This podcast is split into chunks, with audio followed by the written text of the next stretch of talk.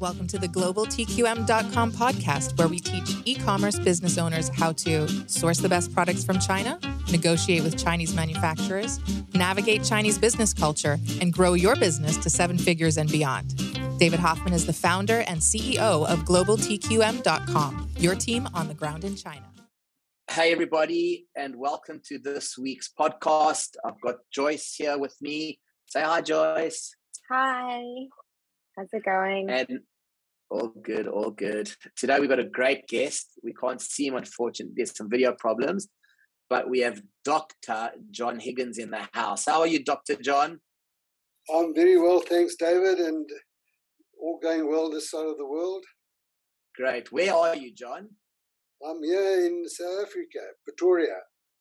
Great. And how's the um, coronavirus? I know there's a new strain there. Is how are things going there?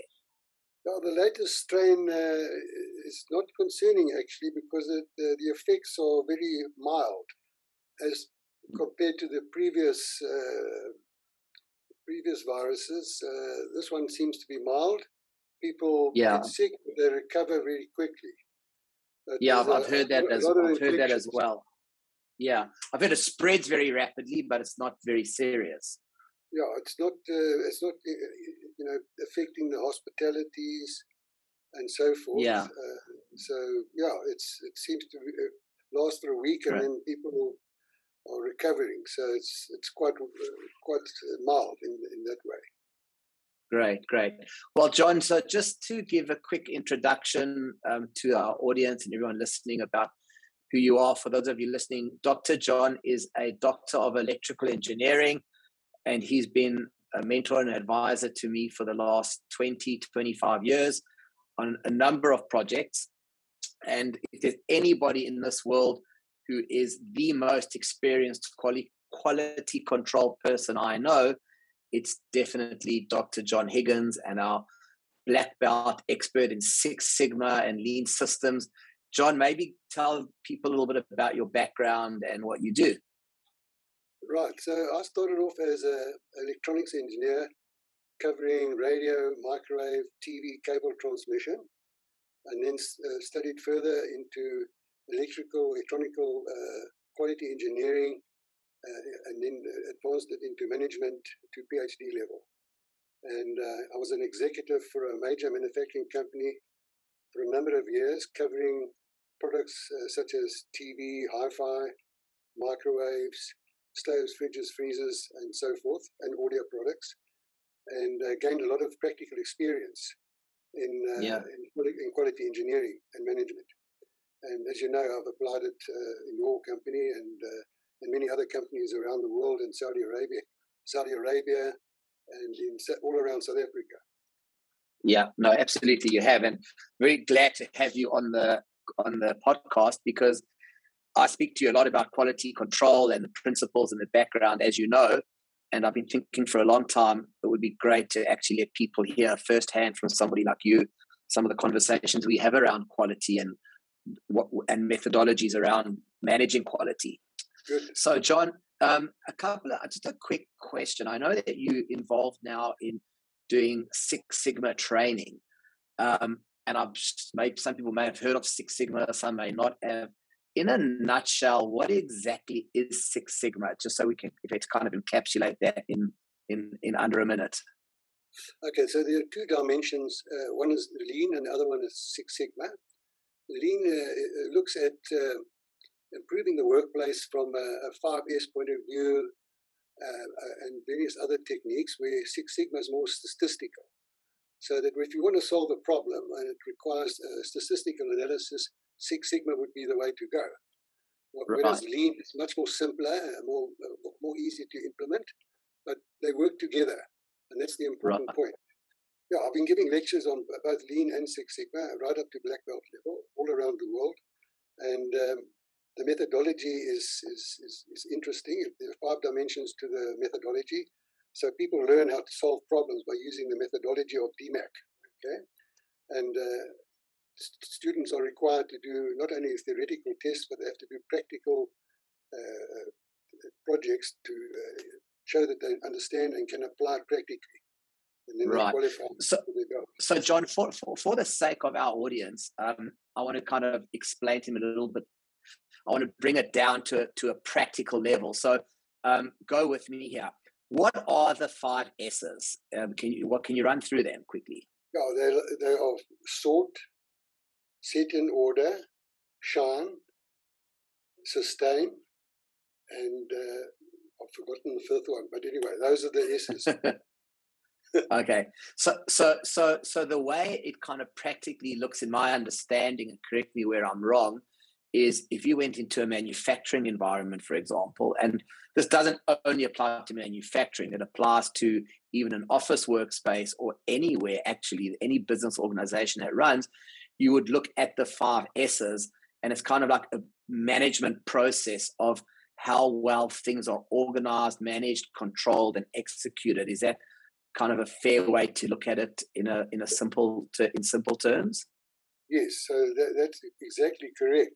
And if you get that correct, you're able to sustain a flow in your processes and, right. and, and address the, the defects and so forth so that you give good customer service uh, as quickly as possible. Right. So so it's it's that basically if your business is run on well done processes, you're going to be able to identify problems quickly and recover from them fast, whether it's a manufacturing process or even a customer service process, for example. Correct. I always say to my customers, everything's a factory, whether it's a, a bank or a or a factory or whatever. Everything's a bank because everything's a process. A process yes. is the factory.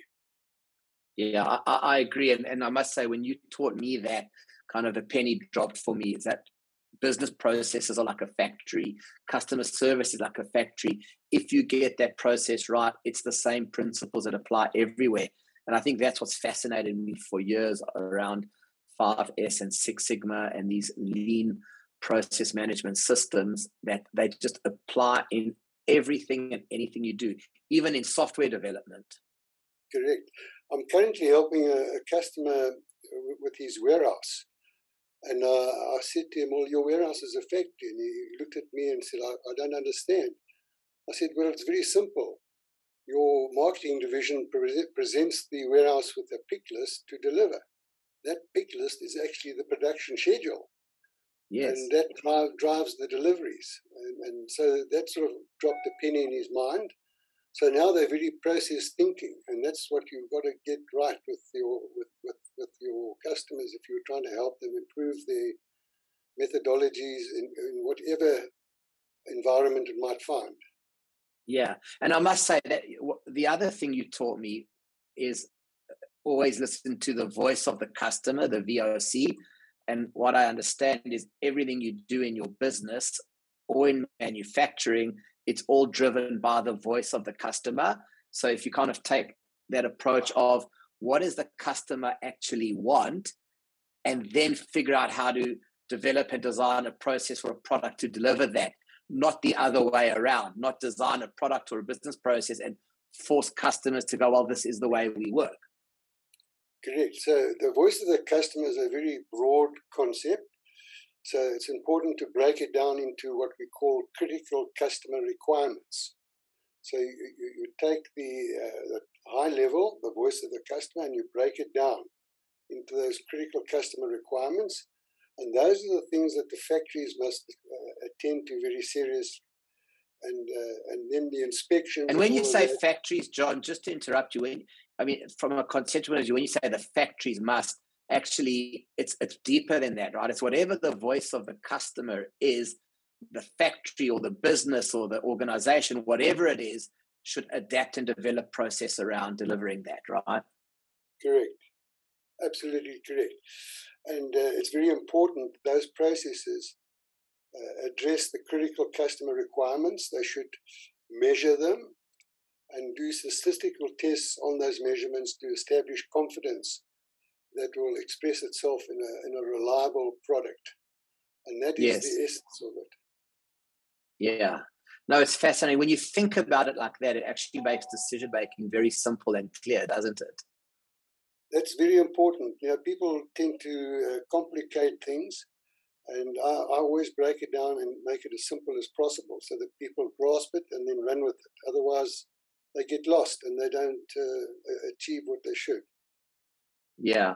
I mean, I, I find I just see it repeatedly in my company, in other people's companies. And it's not that it's wrong, it's just that cycle of development and improvement processes is you get so caught up in doing things because you're used to doing them that way. Whereas if you take a step back and go, what does my customer really want at the end of the day? Or what should the product actually do at the end of the day? And when you start thinking like that, then you decide what you need to do. And you can actually strip a lot of steps out of a process or a product in many, many cases. Yes, so uh, a lot of inspection companies develop uh, protocols that are intense and uh, what they should really do is focus on those critical customer requirements very importantly and not get lost into the detail that has a, doesn't have a meaningful effect to the customer. Right. John no I, I get it. And you and i have had this discussion a lot and i'd love to kind of go into it now a bit because um, we've looked at how people inspect products at factories and we say like the amount of testing and checking that's done how necessary is most of it? Because the current process, the current way of inspecting is based on AQL levels. So I'd like to go into AQL levels a little bit. And then I'd like to go into, you know, what is the alternative to an AQL level and why might that be better, you know, if at all. So maybe if you just touch on kind of what exactly is an AQL level and what, how did it even come about to be and why are we using it today? Well, it, it started off in uh, World War II uh, when they were manufacturing bullets uh, for the US uh, military. And um, as you can appreciate, you can't test all the bullets, otherwise, you have none to use.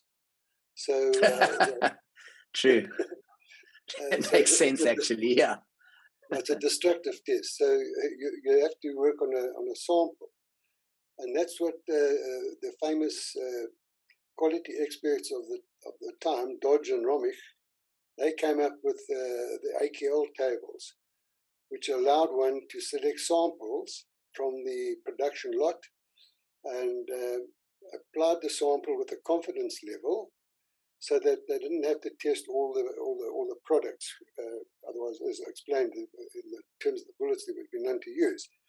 And right. uh, that's how the AQLs were developed. And they developed tables based on attributes and also based on variables. So there's two dimensions to uh, the AQL tables. It's uh, attributes and variables. People uh, are very familiar with the attribute one, but not so familiar with the variable aspect. Okay. Well, what, what do you mean by an attribute and a variable, John? If you can just explain well, to us. Attribute uh, is like, uh, is the product okay? Is it, does it appear to perform well? And, okay. Uh, so it's a descriptive uh, test, uh, and the right. Um, the variable test is where you measure something like the length of uh, of a lead or or the dimension of of the diameter of a hole or the weight of something or the voltage or the wattage uh, requirement. Right. A, so it's a, so it's something that, that could vary, and it's a variable that could vary and may not be hundred percent consistent or replicable in every single item. Yeah. So there's two dimensions to AQL, and then right. said the, the, there's the, and there's two ends to AQL. There's the upper end, which is the the uh, AQL, and the lower end, which is called uh, it's a terrible name, LTPD, lot tolerance percent defective. But the, the short term of that is uh, reject quality level. So at the one end of the AQL curve, you've got the reject quality level, and at the other end of the curve, you've got the uh, AQL.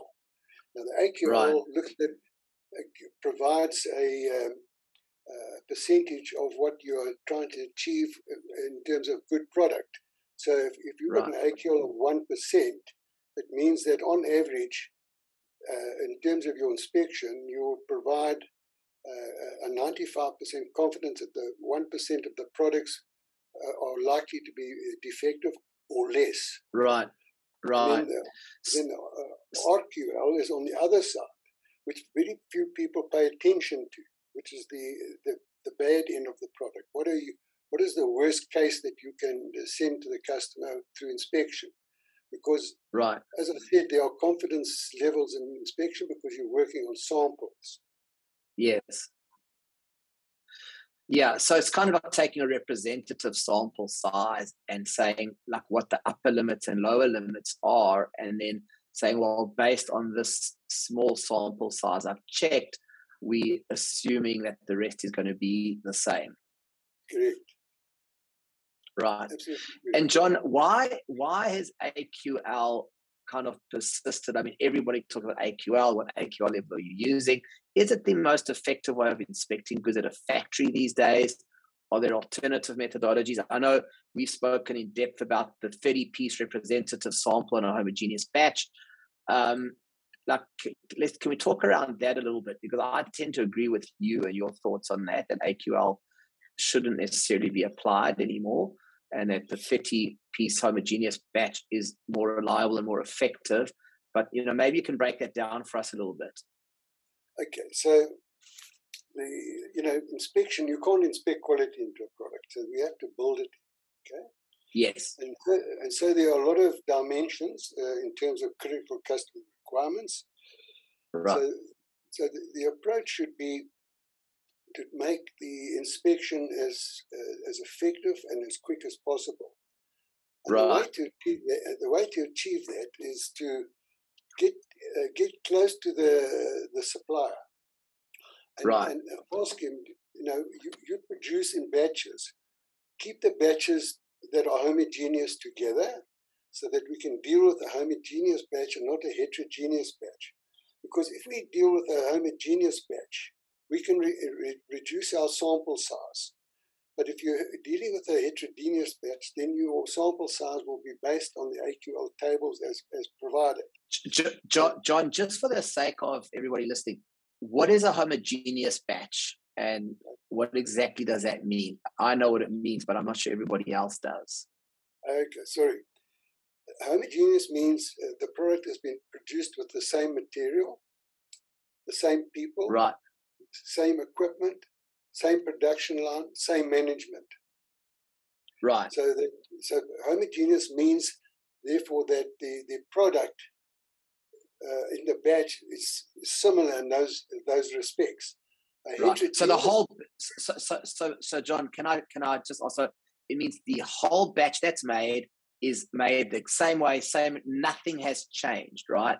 Well, the minute you add any change, like maybe you produce it the next day, maybe you continue producing the next day and you even change workers or maybe get a new batch of material in, it's no longer a homogeneous batch. There's there's a space that something could change or deviate or be different from the first production, right? That's absolutely correct. So, so to make the uh, inspection effective, it is important to establish whether you're looking at a homogeneous batch to inspect or is yes. it a heterogeneous batch. If it's a right. heterogeneous batch, then you're tied down to the AQL uh, sampling plans as provided. But if you can right. uh, get it to a homogeneous batch, then there's opportunity to uh, reduce the amount of inspection and achieve the same result as it was a heterogeneous batch. Right. So so you've always said to me that 30 pieces from a homogeneous batch is kind of the best result possible. Um, is that true and why do you say that and what is the science or or or statistics behind that? Okay, so if you look at a, a population, a batch, a population, a homogeneous population, the if, if you look at the statistics around that, uh, they they talk about the Z curve. Okay, and if you take a, a representative sample from that, you can apply what they call the T test. Okay, which is a sample test. But uh, statistically, it's been proven that if the sample batch is equal to or greater than 30, it's representative of the population, the Z uh, population. And that why, why 30? Why, why 30, John? That's what I've always been curious about. Like, because I, I, I, mean, I, I, know with AQL, if you've produced a thousand or two thousand or three thousand, the table tells you pull five samples or 20 samples or 30 samples based on how many you've produced. But you're now saying as long as it's homogeneous, 30 is the number always. Is that true? Yeah, so it's, it's either 30 or more. The minimum is, is 30. And it's been statistically okay. proven. It's been statistically proven that uh, a sample of 30 or, or more uh, represents the uh, population confidently.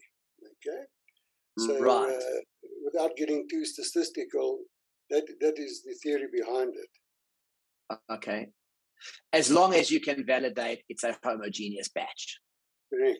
That's very important. Okay. Yes. So uh, if, you do that, then you can apply this thinking uh, immediately to your inspection. Right. So, so would it be safe to say if you know your manufacturer is producing batches each day, that you could apply, say, inspect 30 per day from each production batch? Would that be reasonable? Or that is absolutely correct. 100% correct. Your thinking is perfect. Yeah.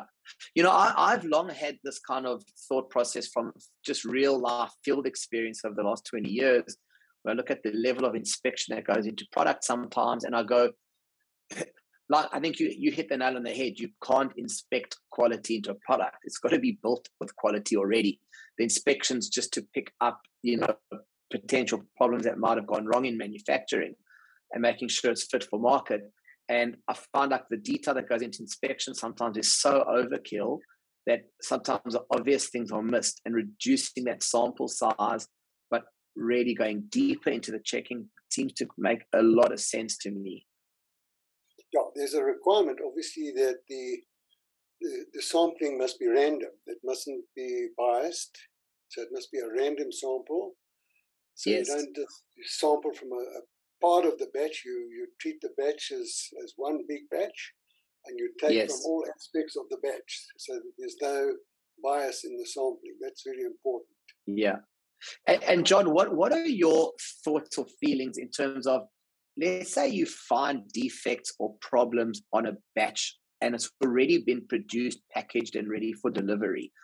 How do you weigh up or assess will a rework, meaning an unpacking, rehandling, setting up production process to fix something, more things can go wrong. Whereas, what's your kind of decision making factor to say, well, um, it's it's less risk to ship it as is based on the problems found versus it's higher risk to rework it may cause a whole bunch of other defects or mishandling or even cosmetic defects potentially um, by reworking it how, how do you what are your kind of rules of thumb in gauging that i mean there's some obvious answers but i just wonder if there's a, an approach in your language and world okay so uh, the defect uh, could be critical. If it's critical, then there's no discussion. Uh, if it uh, uh, refers to safety, then the whole batch must be reworked. No question. Is are safety the only benchmark for critical, or the other? What are the top key? No, there are others. They, they could they could potentially uh, cause a very expensive repair. That could also be a, a critical uh, requirement. So right. It, it depends if it's now a minor. If it's a minor, one one could uh, say to the uh, customer, "Could you provide us a concession based on this minor finding?"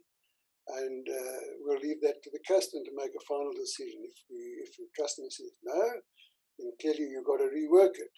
And a major would also be um, uh, a consideration similar to that. So the, the major is in between the critical and the minor. So I would suggest that if you have a critical, there's no discussion, you don't even go back to your customer. You institute a complete rework and address that problem uh, without discussion. Uh, but if it's a major yeah. or minor, I would I would engage the customer to yes. get his feeling on, on, on whether this should be reworked or not. Yeah. Well, well, there's always two sides to that, right? Because everybody wants to deliver a perfect product. Um, and it's, it's, I guess it comes down to the way I look at it is what would a consumer accept um, or not accept, and what is the cost of the consumer not accepting that? Um, so I try to build down to common sense. Um, what I find, John, and I, this is always an ongoing challenge, is very few people define upfront what they classify as major, minor, or critical in terms of what they're going to accept as a finished product. Um, I mean, can you speak to that a little bit? I mean, how does a regular person who's purchasing products, for example, out of China, establish a list of majors, minors, and criticals to share with their factory upfront? So the, the inspection company should have qualified engineers that could uh, interpret the uh, impact of the defect finding and then uh, assist the customer in making a, a, decision.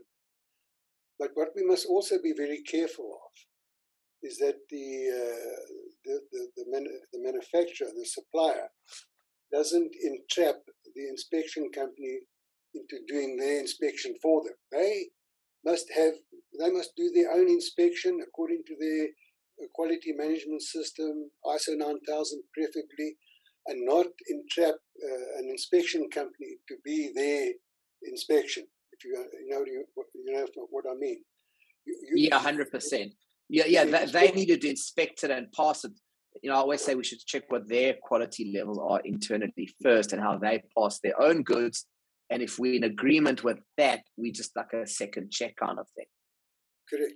So what I would do the inspection company, if they find a defect, I would say they should go to the uh, the, the supplier's quality uh, inspections and ask if they had found such a defect.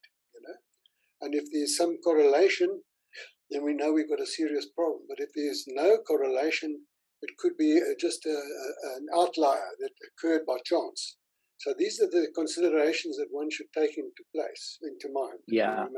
Yeah, that, that, that makes a lot of sense. I mean, you almost ideally want to be in a situation where the factory's got their own quality control systems and can do it without your need for an inspection in theory. But and then your inspection is just kind of your third party safety net. Correct. Yeah. No, I, I get that. Um, and that's often misunderstood and it comes back to that whole thing which I, I, I live by. You said that a long time ago to me. You can't inspect quality into a product. It's got to be inherent in the design and the way it's built and the way it's made, and so on and so on. All right. So there's another consideration now. When you're doing an inspection, uh, you, are switching it on and you you're looking and testing the product for maybe five or ten minutes maximum. But what yes. happens? Uh, what happens if, uh, the failure has a time dimension to it and it fails after a couple of weeks or months. Yes. Then you're not, then you're not likely to pick that up in your in your inspection. So how do you address that? Well, it's it's very simple. If the, the supplier who's providing the product is not doing reliability tests, then that's a, a concern. So one should always in, uh, in, uh, study their reliability testing to make sure that there's no hidden defects that are time based. And that yes. uh, an company can do as part of their uh, service to the customer is to say, well, we will study their reliability testing. Some of them do it in heat chambers, some do it in, uh, in an ambient environment. It just depends of, the way they've structured their reliability testing. Yeah, so that, no, that makes that really yeah, that's critical, and and and sometimes also reliability tests are done coming back to the homogeneous concept on products that were produced at different times to your production. So it doesn't mean your production matches their original testing they did. You've got to keep on checking that, either by a lab or internally if they have the facilities. Correct. Yeah, it makes a lot of sense. John, um, I know this is a lot for people to to digest. So I'm probably going to do some infographics and some nice help guides for them when we release this podcast. But what I wanted to close off on is just sharing. You just reminded me of a video that you once showed me, and I'm going to put that video in this podcast so people can watch it because it's so fascinating. When we were talking about improvement processes in a business or factory production line, you're talking about how how improvements in a process speed things up. And I'll never forget the video you showed me. I've, I've still got it. I'll add it to this um, podcast of the Formula One in oh. I don't know, it was 1950 or 60 or something, I forget. And they did that when the car comes into the pit stop, and they've got all the people doing the tire changes and doing cleaning the windscreen wiper, and it's like literally like a far, like I don't know, maybe a two minute process, and then you know the car drives off, and then they fast forward to like 2016, the, Formula One car comes in, and in like under two seconds, they've changed every every tire, the windscreen, the car's off, and like it's the perfect way to understand how like processes change and can be super efficient um, and more effective. And like that blew my mind when you just saw how they were doing the work before and into how it became better. But like it really puts into context the fact that you can't ever say anything's wrong. It's just okay, how can I make it better, faster, quicker? I mean, and, and it's from two minutes to one second, just it still blows my mind. But you would say it's impossible, yet it's not. It's it's happened. You see, the the application of that thinking is turned uh, SMED, S M E D, in Lean Six Sigma terminology, and it's very uh, applicable to to factories where they have to change over from one product to another, or one uh, tool to another tool to produce yes. a product. And the idea is to do that as fast as possible so that you don't lose any time between producing one product and another. And, yeah. Uh, and, and, that is. That, that's a huge point, John. Yeah, you hit the nail on the head because I know when I speak to a lot of factories, they want large quantities because they lose half a day of production changing from one order to another order because they've got to change the materials, they've got to change the production line, do a few different things. So they've got this downtime. So that's why they want these huge quantities. And very few of them look at, well, part of my manufacturing process, not just the product, it's how do I run, like we come back to 5S, how do I run my factory so that I can do a tooling change, a production change in 10 minutes and not half a day because you, you lose less productivity. And if they all thought like that, you know, we just have this hyper productive uh, manufacturing environment. But it, it's not common in, in the middle of the range manufacturing in China, I would say. Yeah, th- this concept was uh, developed by, I think it was T.H.O. Ohno from uh, Toyota, who, who, went to the States. And what he witnessed uh, there was the, uh, the 500 uh, race. And he observed. Indy 500. Indy 500, that's it. And he observed this changeover in the in, in the race, and he, and he thought, well, why can't I apply that to my production? So the concept was born by uh, by the Americans, but they didn't apply it in their in their factories. But it took this gentleman from uh, Japan to observe this and then apply it to his to his factories. And similarly, uh, he went into supermarkets and he, he saw how how the Americans were allowing customers to pick their product from supermarket shelves and so forth, which led to um, uh, the, the factories designing their, uh, their warehouses in such a way that they can order in time and so forth, just in time and so forth. All of these concepts Americans developed, but the Japanese applied it and successfully beat them to the marketplace yeah. with quality and, and so forth. Well, I'll close that off by saying, and then Steve Jobs came along and showed the Japanese how to do it, but with customer, with the voice of the customer being at the forefront, and took it all back. yes, yes. But who, who produces the phones? Well, the Chinese do at the moment, but the processes are all designed in house by Apple with those Japanese philosophies, interestingly enough. So yeah, I mean, these things are just spreading, right? It's once you see it, you can't unsee it, as they say. Great, 100%. Well, John, thank you so much. I mean, I know you and I could talk for hours on this, um, but I want to try keep it condensed so people understand it and get it. And, you know, hopefully we'll be able to do a follow up sometime soon. Great. John, thank you very much. Joyce, do you have any questions from your side? I know you've been listening there probably a lot to digest, but uh, any questions on your side? No question, but that is quite a bit to digest and like for everybody to actually think about along the lines of the inspections and everything and like how you can't uh, put quality in a product just inspect no inspect quality in you a can't product. inspect. So like yeah, yeah, exactly. exactly. There- It- There's also exactly. another aspect that we haven't discussed, but maybe we could do it at a later stage. Is Yeah. the, the statistical aspect of quality control. Okay. Right. uh, which looks at the variables. You know, we spoke initially about attributes and variables, Yes. variables, where statistical control uh, is very much focused on the variables, how to maintain that quality during production. So there are uh, a number of techniques like process capability, control charts, and so forth that factories could employ into their processes to get better quality. Quality. Yeah. Uh, In fact, you gave me a great idea, John. What we'll do is we'll do a follow up podcast on um, in production process control and kind of the value of doing that and when we should do that. Because I think a lot of that comes to um, process control at the during production, which I think is, is a whole topic on its own we should dive into. And if they do that properly, then you don't have to do any inspection at all. Yeah. And if you monitor that properly, um, you know, it gives you that peace of mind that the, inspect, the inspections theoretically an unnecessary um, thing, but that's So a very long discussion to have. Yeah. So, uh, so if they are doing proper process control, then the inspection company could then go and, and, and, and audit the the process in terms of statistics instead of having Exactly. to inspect product. You see? Yeah, absolutely. And if you can get those statistics in real time, it goes to a whole new level. Um, and and I mean, we've actually set up cases where we've actually put people on a production line writing down these statistics, and we tap them in in real time. We get these deviation curves.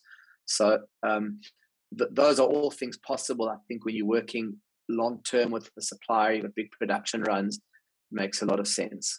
Yeah, Correct. Great. Well, we're out of time, so I have to cut us here, guys. Um, John, thank you so much. Joyce, thank you so much for your time. And guys, remember, if you need any help, go to globaltqm.com, schedule a free consultation call, and we always here to help you with any questions um, and just give you advice and support as your team on the ground in China. Goodbye, guys. Thank you for listening to the globaltqm.com podcast. So you don't miss a single episode, remember to subscribe to our show on iTunes. We'd also be very grateful if you'd leave us an honest rating and review. And don't forget to download your free gift, our ebook on China sourcing for startups at globaltqm.com/gift.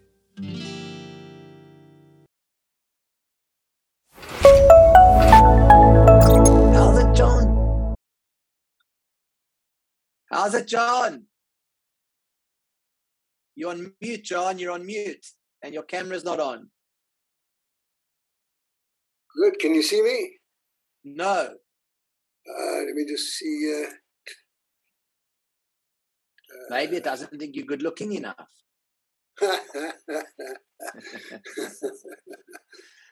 Can you see us? I can see you. You see, because we're good looking, John. That's the, the you see what happens yeah. When you're good looking. Your camera will your camera will show you.